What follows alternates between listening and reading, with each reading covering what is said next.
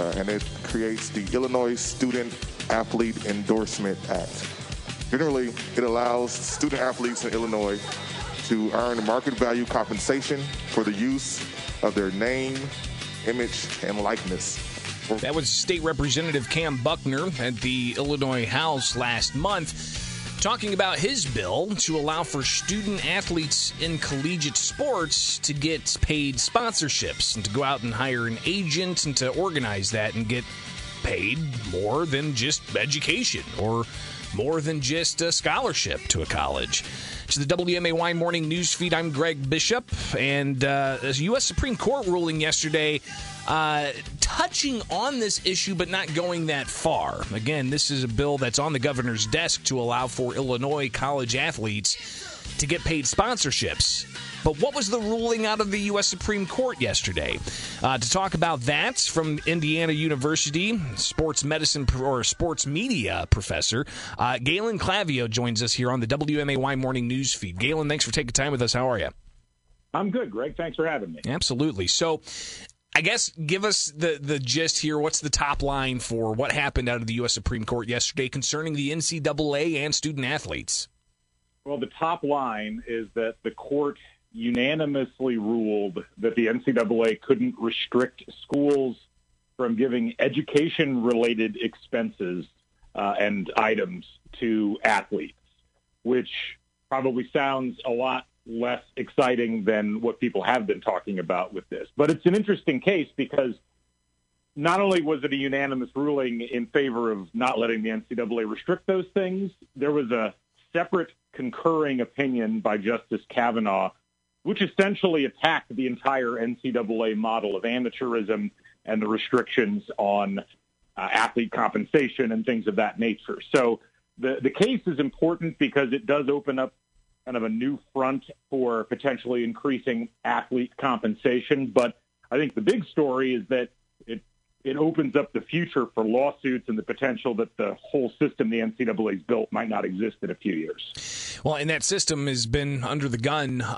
and under uh, some criticism for for a decade, if not longer, because these student athletes uh, they you know get recruited to these high profile schools they get on the basketball court, they get on the football field, and uh, it's big time TV. It's big time advertising dollars. I mean, this is a big industry. Uh, how does it compare to pro sports uh, when looking at uh, some of the uh, the big name colleges? I mean, when you get at that top level, it's pretty sizable, and I think compares pretty well. I, you know, one of the things that confuses a lot of people with college sports is they still think it's the 1980s or 1990s, where you know, at that point, you still had a lot of head coaches making about the same as college professors. That is not happening right now. I say that as, as yeah, I was say, I think uh, I think an uh, Illinois coach is making like a million plus or something a year. It's pretty oh, incredible. Oh, probably probably more. I mean, we just hired a new head basketball coach here at Indiana who's making about three and a half million dollars a year, and our football coach makes about four million a year. And the problem is there's so much more money now in college sports than there was before. It's about a $20 billion industry if you take it as a whole. You look at what's happened just in the Big Ten.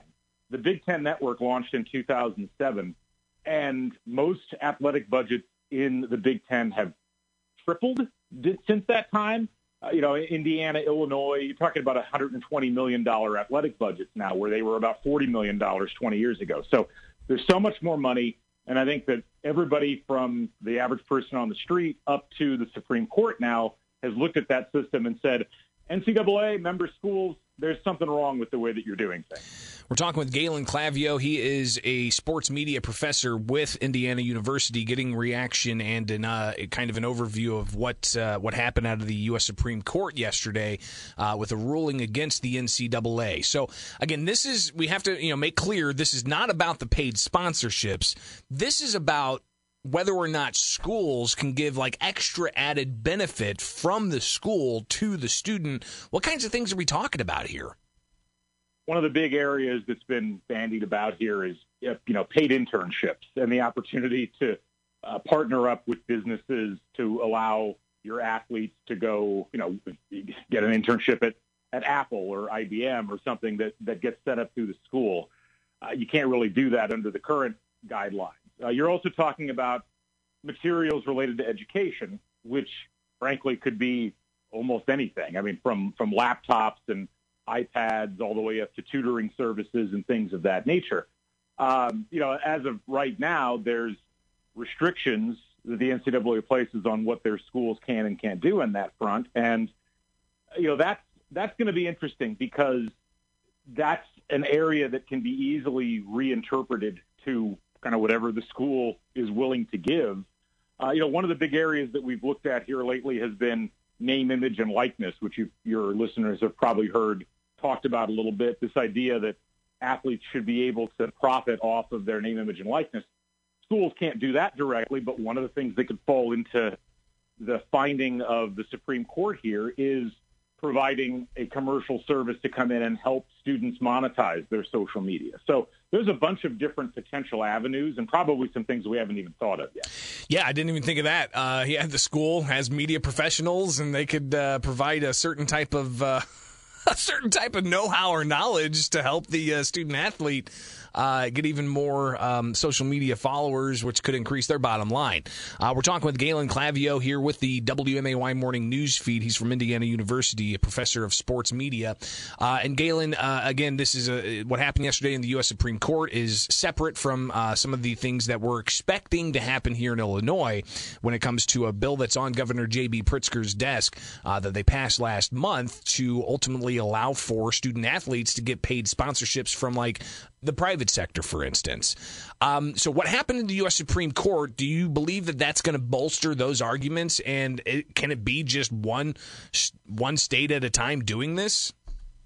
I think uh, certainly it does bolster the efforts. And there was a letter that was sent out by some of the conference commissioners, I think the SEC commissioner, the Big 12 commissioner, where they're at this point advising the NCAA, uh, you know, council to allow individual schools in states that don't have laws on the books to go ahead and set something up themselves. Because, you know, on the one hand, I think the states that went ahead and decided to pass laws, whether it's name, image, and likeness laws or what's going on in Illinois right now, are actually going to put the schools in their states in better position overall. Uh, here in Indiana, there's no bill on anybody's desk. There's, there's nothing working its way through the legislature. And I think that could potentially uh, put Indiana, Purdue, Notre Dame at disadvantages because they're, they're essentially going to have to make things up from scratch. Whereas Illinois, Florida,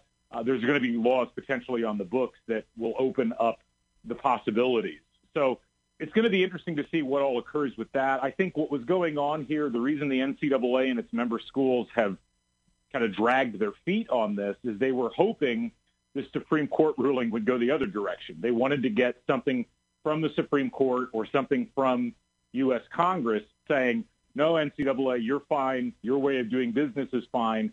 And we just haven't seen that happen. This was a, a unanimous ruling by the Supreme Court against the NCAA in an era where nothing is getting unanimously ruled on uh, at the Supreme Court level. And Congress doesn't seem particularly interested in taking action. So at this point, it looks like it's going to be every state for themselves and maybe every school for themselves as they try to figure out how to handle this situation.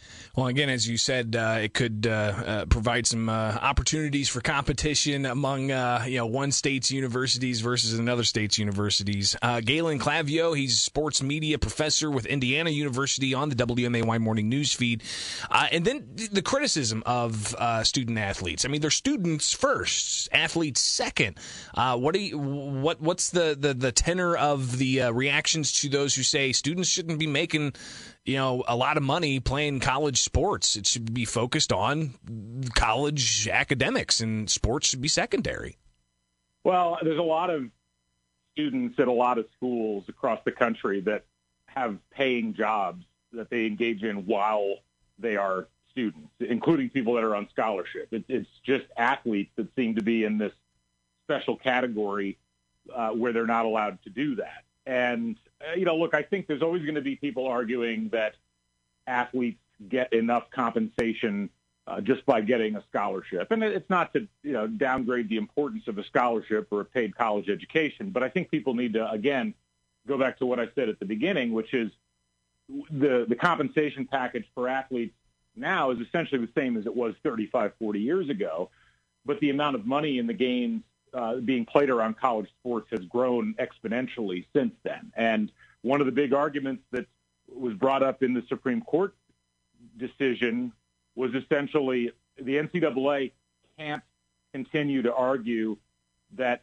it's unable to pay its athletes because that's its business model. Like that's a circular argument that just doesn't make a lot of sense when you look at it from an antitrust perspective. Uh, and so, you know, I, I understand the arguments that people make on that front. I just think that they're frankly old-fashioned and they're rooted in a uh, you know an environment that doesn't exist anymore from a financial perspective.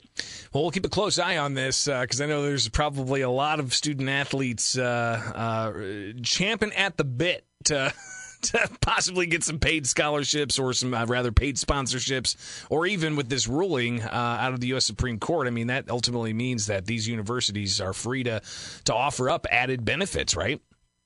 Yeah, and look, I think if people are afraid about college sports being negatively impacted, I would just remind everybody that you know 35, 40 years ago, the Olympics went through a similar process where they made the determination that you know, what was really important was having the best athletes, not having the best amateur athletes.